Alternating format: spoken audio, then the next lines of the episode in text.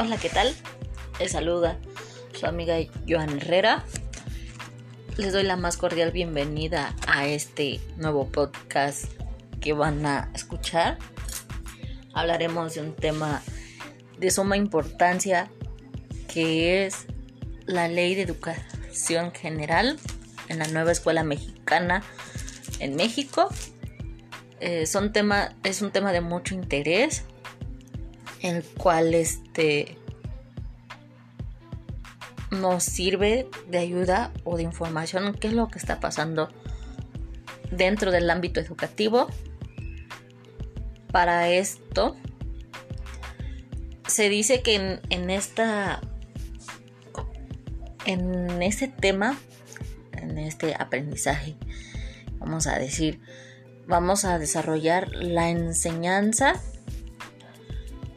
y el aprendizaje de lo que están recibiendo los, los alumnos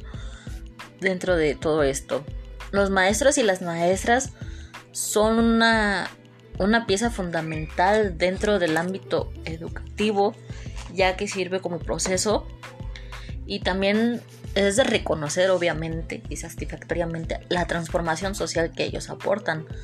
dentro del, del ámbito educativo tienen derecho a, ingresar a un sistema nacional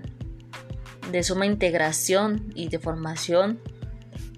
dentro de todo esto para recibir capacitación y estarse actualizando muy constantemente en todo este periodo actualmente con esto de la de la pandemia y lo que estamos viviendo pues hay mucho de qué hablar porque pues se están modificando o metiéndose en contexto de manera virtual y pues es otra forma de, enseñanza como lo hacemos presencialmente dentro de un aula de clases. De manera de importancia o lo que me interesó más a mí fue de que la ley estableciera las disposiciones del sistema para la carrera de los maestros y maestras en función docente, también directiva o de supervisión y que esto corresponderá, corresponderá a la federación, su rectoría y en coordinación con las entidades federativas, su implementación y conforme a los criterios de la educación previstos en el artículo número 3, que ese es el que está basado en el sistema educativo, en el ámbito educativo de todo ciudadano y este también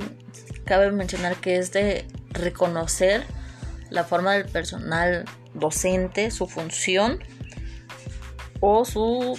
supervisión dentro de todo esto se realizará a través de procesos de selección a los que concurran a los aspirantes tanto igualdad de género, tanto hombres como mujeres, personas con discapacidad y no.